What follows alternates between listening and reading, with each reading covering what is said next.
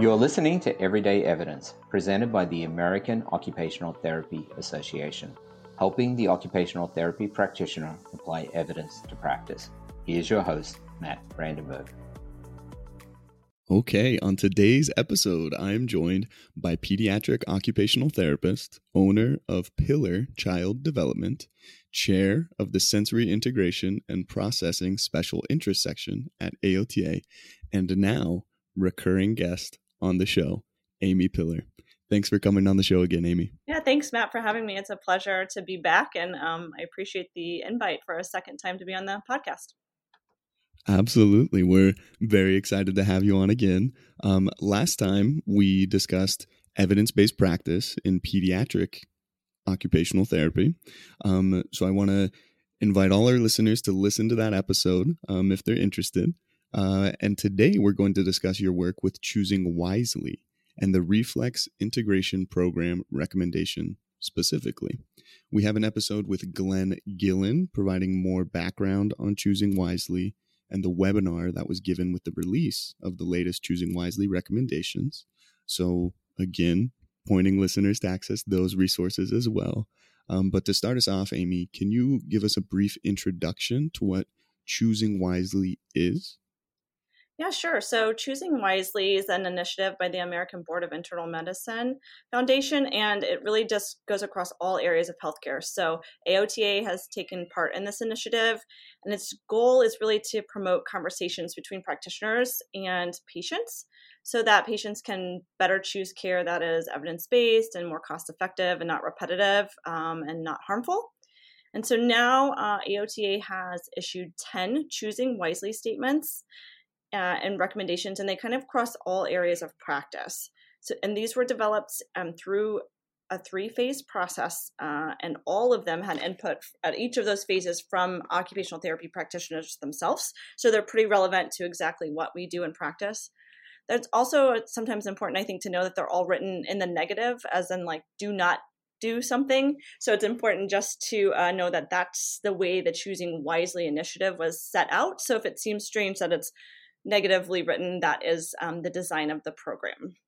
Yes, I know in, in occupational therapy, we generally swing to using more positive language, but that is how choosing wisely is phrased. And part of it, I think, can, can make these recommendations um, even more powerful and, and attention grabbing. Uh, what, what really motivated you to be a part of the Choosing Wisely initiative? Well, I think it's a great initiative. I'm really excited to see AOTA be a part of it um, and kind of I think it's very important for healthcare in general, and just to see the OTs taking a role in that and being a part of that big collaborative effort is great. Um, I first actually got involved in the first set of Choosing Wisely recommendations, one through five, um, when Choosing Wisely number two came out, and I had been working with the AOTA Knowledge Translation Toolkit team, and I was also with the technology coordinator on the CPSIS again. So the CPSIS had been asked to kind of issue some additional clarification and tools and resources on Choosing Wisely number two. So that's how I got um, involved with initially with Choosing Wisely. I helped with that document, which is a really great document to help um, translate that recommendation to practice. And then, as since I was kind of working with some other things, I was asked to kind of give some input on uh, these le- latest choosing wisely recommendations as they related to pediatric practice. So I did that, and then this summer I was asked to participate in the summer series on choosing wisely to discuss um, number eight, which is what we're going to be discussing a little bit further today. Yes, yes. And you mentioned already that choosing wisely as a whole was developed with member input. It, it really is a member driven grassroots initiative uh, with the recommendations being selected through AOTA member responses to a survey that received nearly 5,000 responses. So, a lot of input there. Um, what was your role in the development process for recommendation number eight, um, which you mentioned? Uh, and that recommendation is don't use reflex integration programs for individuals with delayed primary motor reflexes without clear links to occupational outcomes. And I know that was a very long question, so I'll just repeat it again. What was your role in developing that recommendation? So I participated in the surveys, like I think a lot of practitioners and probably listeners did as well. And then when it came time for the uh, development of those recommendations, I was involved in kind of that review process. And then when they went back to the panel, I reviewed them again and just giving feedback on on that recommendation to get it to its final state where it is today. Awesome. Well, let's go ahead and take a deeper dive into that recommendation now. Um, can you start us off and tell us more about reflex integration. Yeah, and if it's okay, man, I, I think the statement that AOTA issues um, is important to hear and how it's described. So if it's okay, I'll just take a minute to read that, and then I'll kind of describe a little bit about reflex integration.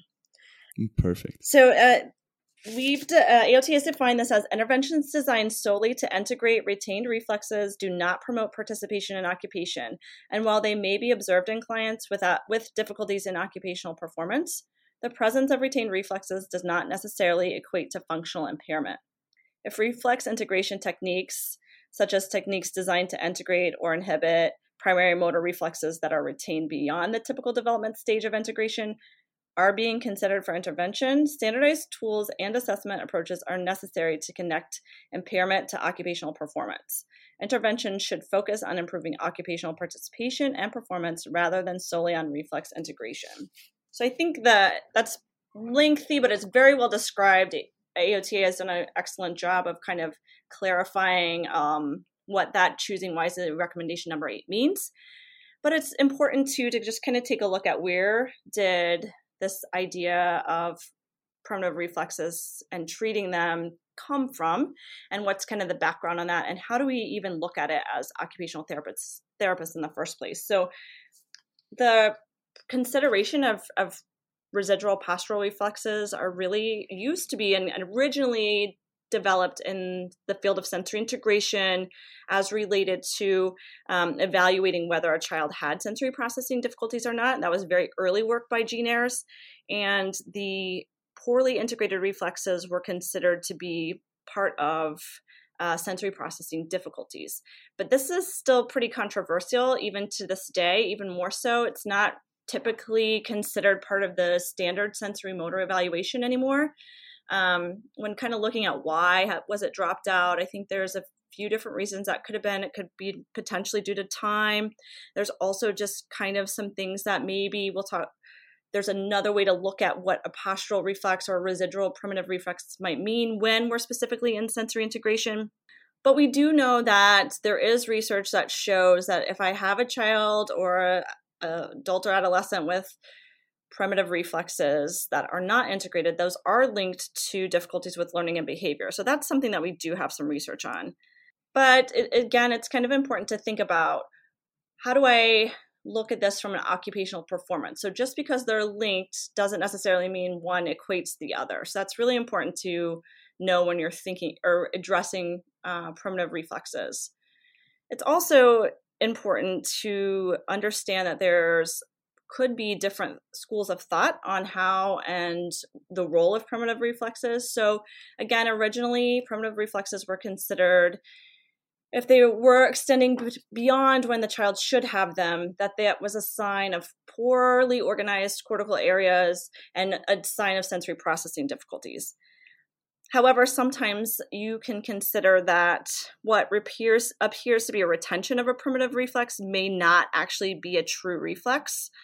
So sometimes we'll see kids with sensory processing difficulties and that have specifically with sensory motor, motor planning dyspraxia, and they tend to rely on those familiar motor patterns even when they're performing when especially when they're performing novel motor tasks. And sometimes that familiar motor pattern to a child with dyspraxia really looks and is a reflexive pattern. So, for example, a child with severe motor dyspraxia might attempt to throw a ball and present with what appears to be an ATNR pattern as the head turns to look at the ball. But when you're passively turning the head to elicit a reflex, no ATNR is, is observed. So, this could just indicate that the child's using a familiar uh, motor pattern that is a reflexive pattern due to poor praxis skills. That's a wonderful example. And I think this is an intimidating topic. Um, and it's really easy to get lost in the details. Um, but I love your emphasis um, of tying everything back to occupation and performance, um, which is really the crux of occupational therapy. Um, I do have some questions about reflex integration, um, maybe some definitions that can help me and and our our listeners. Uh, what does it really mean when reflexes are retained? Yeah, so when we're talking about retained reflexes, we're talking about reflexes that are um, still present after when they're expected to be developmentally integrated. So, a couple of examples, um, like a rooting reflex, that's when a child will turn towards uh, food when the cheek is stroked. And that's uh, present at birth, but it really should be integrated by three to four months. So I shouldn't see that after that time period. Some of the reflexes that are really, I guess, important when we're looking at reflex integration, especially if I'm thinking from sensory integration or some of these reflex integration programs, are those postural reflexes like ATNR STNR and um, the tonic labyrinth reflex. So those, again, you know, an ATNR is going to assist the baby um, to develop that kind of eye-hand coordination. And it's present at birth, but should be integrated by six months. So if I see those past that kind of expected developmental time, um, that can uh, lead to difficulties or um, could just be a sign of some some difficulties in integrating reflexes. And and you mentioned in in your example that uh, sometimes patients will will develop familiar motor patterns. Um, is it necessary to integrate reflexes to facilitate occupational performance, um, or what can kind of happen if those reflexes don't integrate um, around that that timeline? Yeah, so that's a really great question because when we look as occupational therapists, we have to do a lot of assessment and evaluation to determine why our clients might have difficulties in occupational performance. And so sometimes I'm looking at reflex integration, our reflexes or presence of them to see if they are. Uh, but I really am more concerned if that impacts occupational performance. So it's let's think about reflexes. First, they serve as a foundation to motor development, so we know that they're very important but they're also protective in nature. So they're really, I do want to see them when I'm evaluating an infant. I'm really looking for are these reflexes present? That's very important. As the central nervous system reaches maturity, then the higher cortical levels tend to inhibit those reflexes. So if I do see a child with, um, say, some brain damage, such as in a TBI or a stroke or cerebral palsy, we may still see some primitive reflexes. So an example of that might be if a child has CNS damage, uh, or the CNS development is impaired, then the child may exhibit some primitive reflexes because they have poor matura- maturation of postural uh, mechanisms. And so I need to be careful as an occupational therapist to really look and say, do reflexes inhibit occupational performance? Are they just a sign of something I'm looking for? Do they facilitate occupational performance? I really need to make sure that I'm not just looking for the reflex and for no purpose just to see if it's there. I need to link it to something because the presence of a primitive reflex doesn't necessarily indicate functional impairment. I really, if I'm just going to be uh, targeting an intervention of integrating primitive reflexes, it doesn't really take into account uh, functional impairment or functional outcomes. And so that's really not who we are as occupational therapists, right? We're really interested in participation and improving occupational performance. And so we if we don't consider those outcomes in our intervention, then I'm not really doing what occupational therapists are supposed to be doing, and they really shouldn't be doing them. Uh, I need to make sure there is a link between what I'm seeing and and occupational performance, and what I'm treating and occupational performance. So programs that are designed for the sole purpose of integrating reflexes should shouldn't be implemented. And it's important to note too that primitive reflexes may actually serve a functional purpose for some of our clients. And so the integration of those reflexes could cause a decrease in occupational performance. Absolutely. Thank you. What what are some tools or assessments that, that you recommend practitioners can use to address or measure or, or screen for um, reflexes, um, but also help practitioners tie that to occupation? Yeah, so when we're looking again, if we're thinking in the kind of framework of sensory integration, and I want to look at a sensory motor evaluation, we're always in that realm thinking about proximal and distal outcome measures. So I do have quite a few sets of things that I'm going to evaluate from a sensory processing standpoint. I'm trying to see how the brain is processing sensory information based on a subset of different behavioral responses or actions that the ch- I have the child perform. And so in a traditional SI, that's where that evaluation of primitive reflexes came into play. Again, it's not typically done as much anymore in a, in a traditional sensory motor evaluation. Some practitioners do still um, test for those, some do not. Um, but it does indicate that it that there is some difficulties in sensory processing. Now, it shouldn't, again, be done alone. That's one of many clinical observations that therapists will do to assess and determine where difficulties might be. Um, and that's just to determine like where's my difficulties is this a problem in sensory processing and integration and that's what those are designed to look for that does not I still need to link it to occupation. I still need to look at participation uh, and occupational performance. So I might determine in my sensory motor evaluation where I have difficulties in sensory processing. And then I'm going to say, how does this impact, say, play skills? How is this impacting this child's social participation? How is it impacting his, his or her ability to perform their ADLs? So I can use assessments like the PEDI-CAT or the REAL.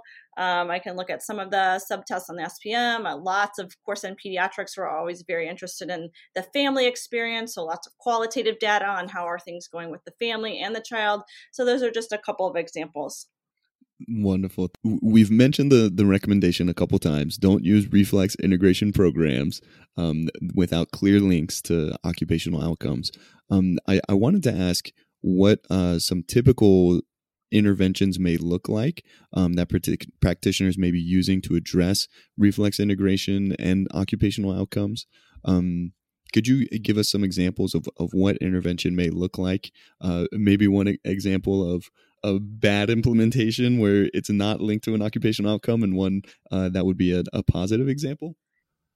We'll get back to our interview right after this quick message. You all know we really try to make research more consumable and applicable on everyday evidence. But did you know that just one minute of your time could help us to improve the show, improve the resources the American Occupational Therapy Association provides for practitioners, and improve the application of evidence to practice within our whole field?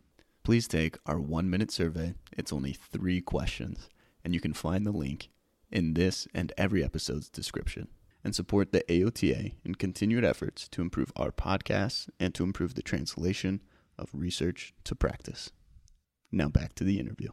Sure, yeah. And um, again, I think when you're looking at the reflex integration, you really need to think about where is my functional outcome. So when I've evaluated, if I've if I look at a practitioner who is has noticed that there's maybe some a child using reflexive patterns, that therapist may think to themselves and this could be a truly reflexive pattern this child has a poorly integrated reflex or maybe they have difficulties in just motor planning and they're really utilizing those familiar motor patterns. If i'm thinking specifically under that kind of sensory integration framework um, because we do see primitive reflexes in other areas of practice but spend a lot of time today talking about it from that sensory integration piece because that's where a lot of these standalone reflex integration programs come from. Um, and that's why I'm spending a lot of time on it today. And it's really kind of the important to consider with this choosing wisely recommendation.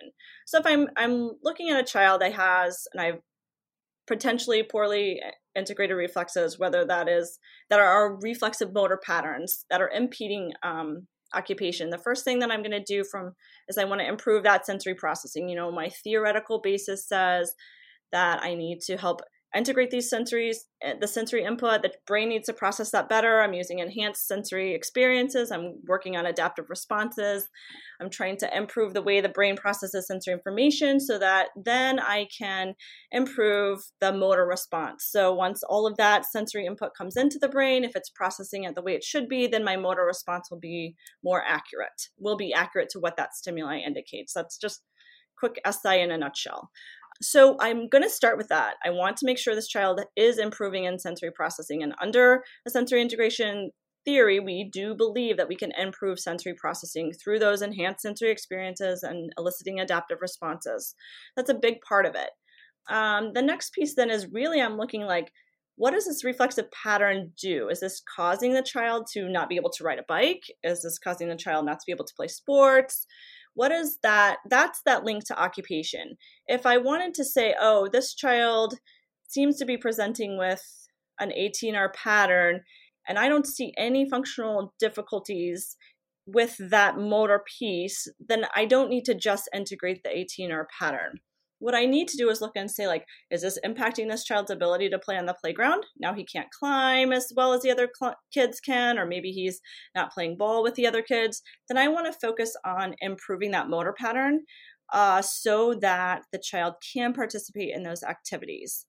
Um, if I look way back in um, the very original works of Jean Ayres, she does have uh, reflexive, reflex inhibiting positions. And to be honest, when I was like kind of preparing for this podcast, it had been a long time since I had looked at some of that really, really early work. And so it was interesting to go back and see that those were in her early work.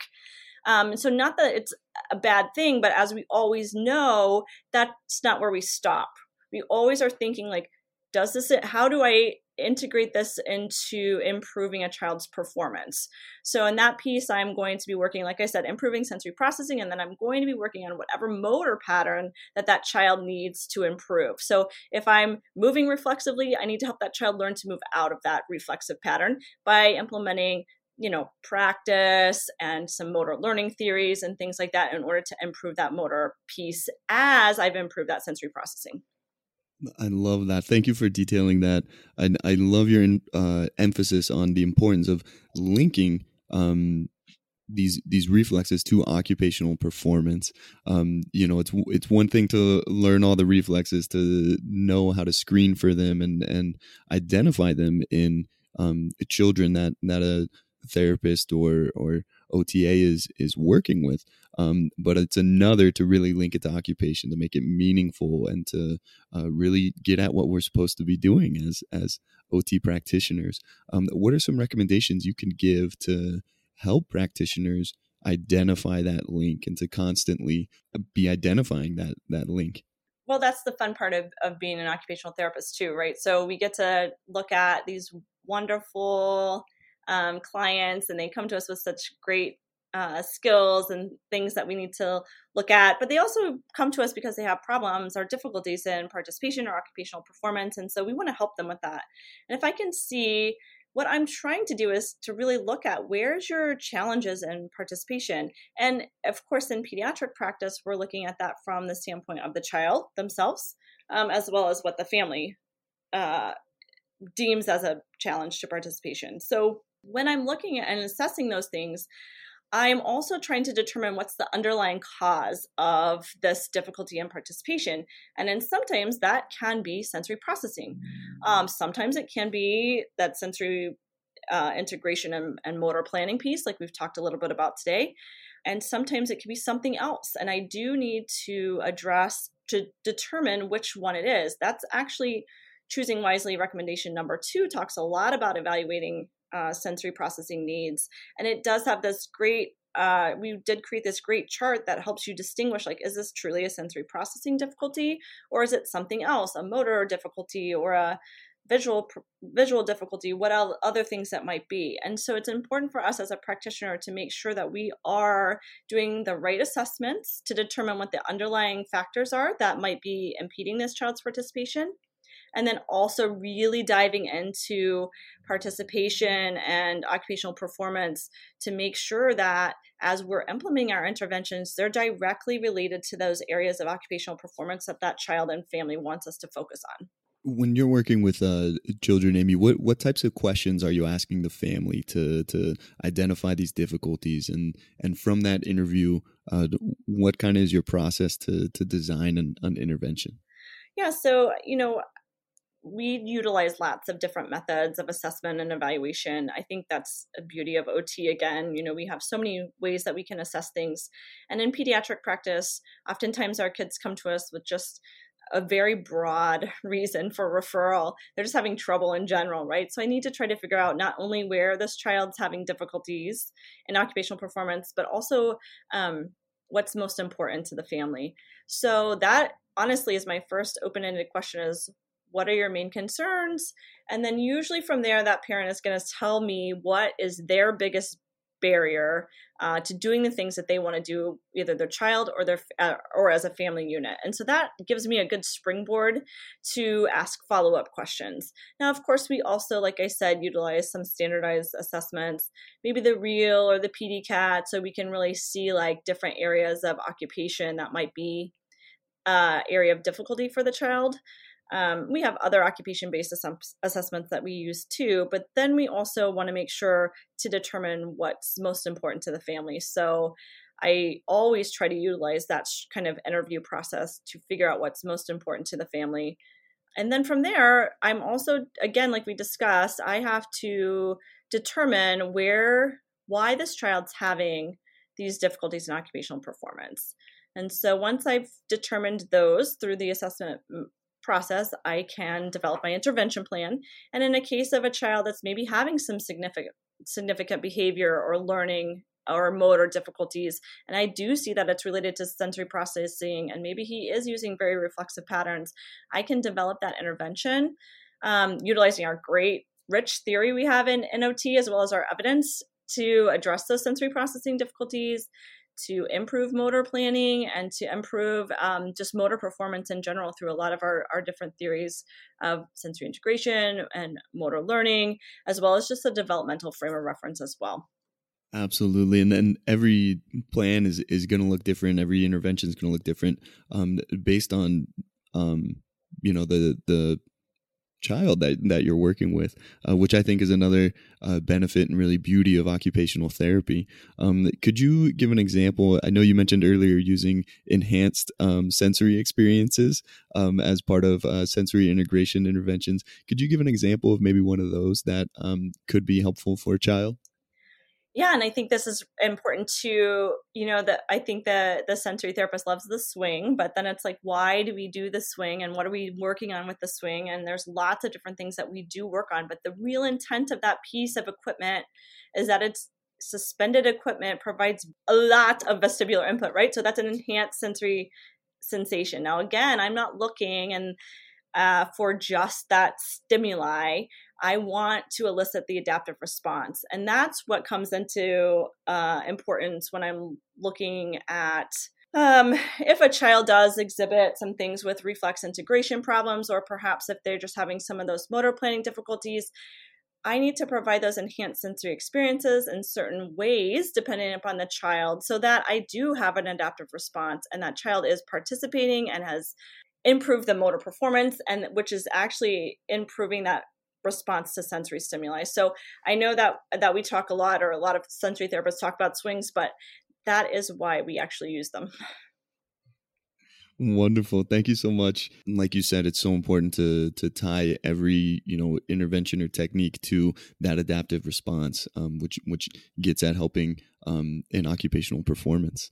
Uh, do you have uh, some more considerations or recommendations that could help practitioners uh, focus on improving occupational performance and participation when working with clients who have reflex integration difficulties? Yeah, I think one of the most important things to remember with the reflex integration is there are a lot of standalone programs out there uh, that focus on or claim to be focused on integrating poor, poorly integrated primitive reflexes. Um, many of those are not not owned or operated or implemented by an occupational therapist.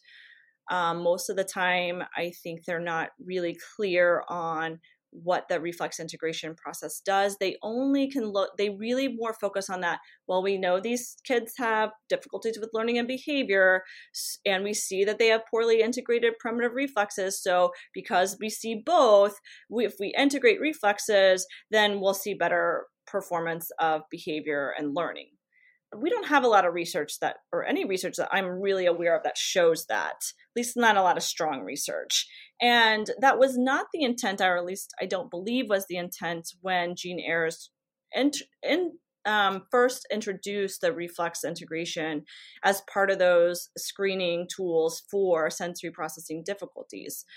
So, if I'm as an occupational therapist, I need to be very, very clear that I have the knowledge base and the theory and the evidence that supports the underlying reasons for those difficulties in learning and behavior um, that we sometimes see in these kids that might be identified as having a poorly integrated reflex. No one else has that framework, no one else has that theory, and no one else can implement it quite as well as we can. Um, and then, of course, on top of all of that, our focus is on occupation. We do want to see that improved performance. And we believe that that's important to also directly address. I'm not just going to address this underlying issue and expect that uh, everything's going to work out and participation is going to improve. Some I will improve, but I also need to make sure that am I actually putting that into context? Am I making sure that this child has the supports and the understanding um, to do the things that he wants to do? Not just that, oh, look, check that off. He's now not exhibiting an ATNR pattern anymore. I love that. Thank you for that um, explanation. It's this can be a like I mentioned earlier, an intimidating and, and sometimes controversial topic. It's so important to to be a, a good consumer of research and be wary of, of what types of programs um, and interventions we're, we're using as practitioners. What resources would you recommend to listeners who would like to learn more about reflex integration?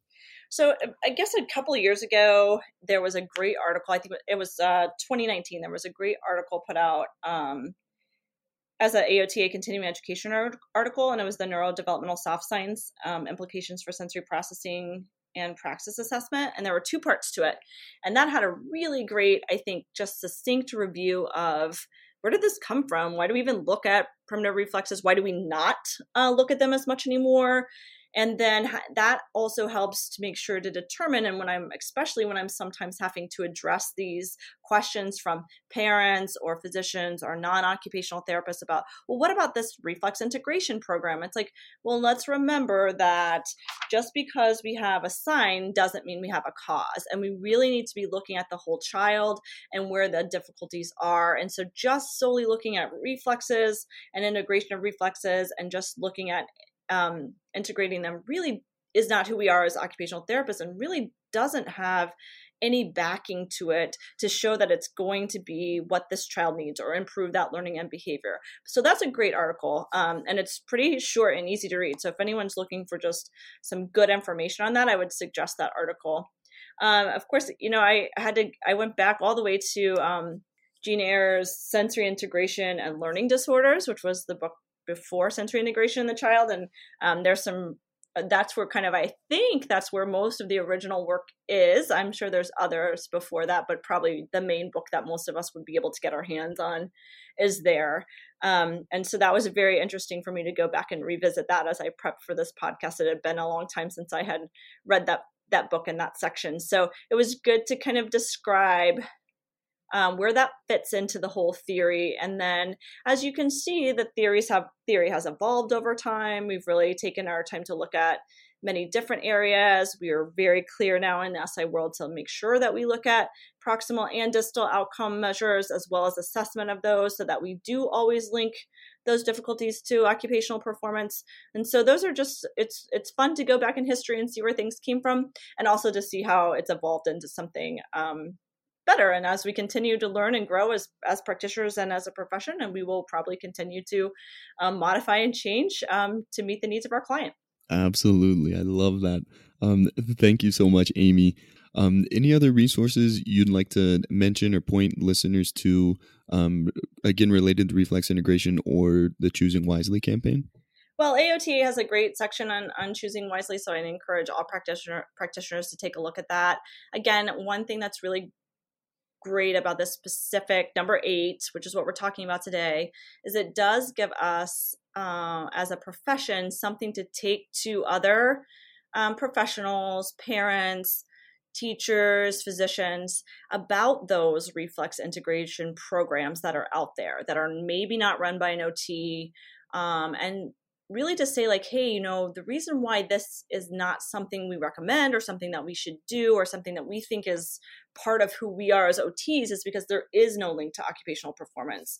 So i don't know. I know in in my area of the of this world, we have had some difficulties with kind of scope of practice and looking at those things with some of these places that focus on reflex integration. And so now having this issued officially from AOTA has really been a great tool for us to take that to um, and educate our cons- potential consumers and referral sources about what makes occupational therapy unique. Absolutely. I love that. That's a, a good take home message as well. Don't get lost in the sauce with reflex integration. It's not about reflex integration, it's about improving occupational performance.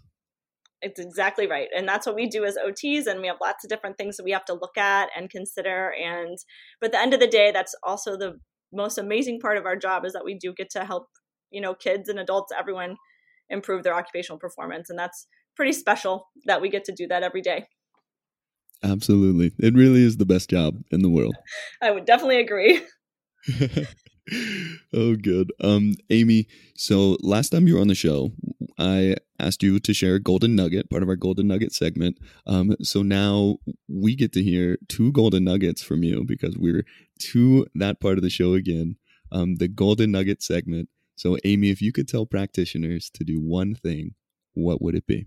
Well to keep in, in spirit with what we've been talking about today uh, always always make sure that you are not just linking your treatment to occupational performance, but promoting that. We are such a unique profession. We help people do things that no one else can help them do, and we do it very uniquely. But we don't always tell people what that is because occupational performance does look different to everyone. It's different in everyone's life. And that's a beauty of our profession. It's hard, though, to define sometimes and describe. But when we are uh, treating as therapists, no matter what setting we work in, if we're always linking that to functional performance and occupational performance, then and our documentation will reflect that um, our patients will make improvements in that and the way we talk with our other with our interdisciplinary colleagues will be always talking about those occupational performance which is our specialty and what makes us unique from the rest of the medical world. And so every time you're thinking about an intervention or you're assessing to try to figure out what's going on with the patient always keeping in mind how is this linked to occupational performance? And promote that promote that um, as who are as a profession and how we are helping our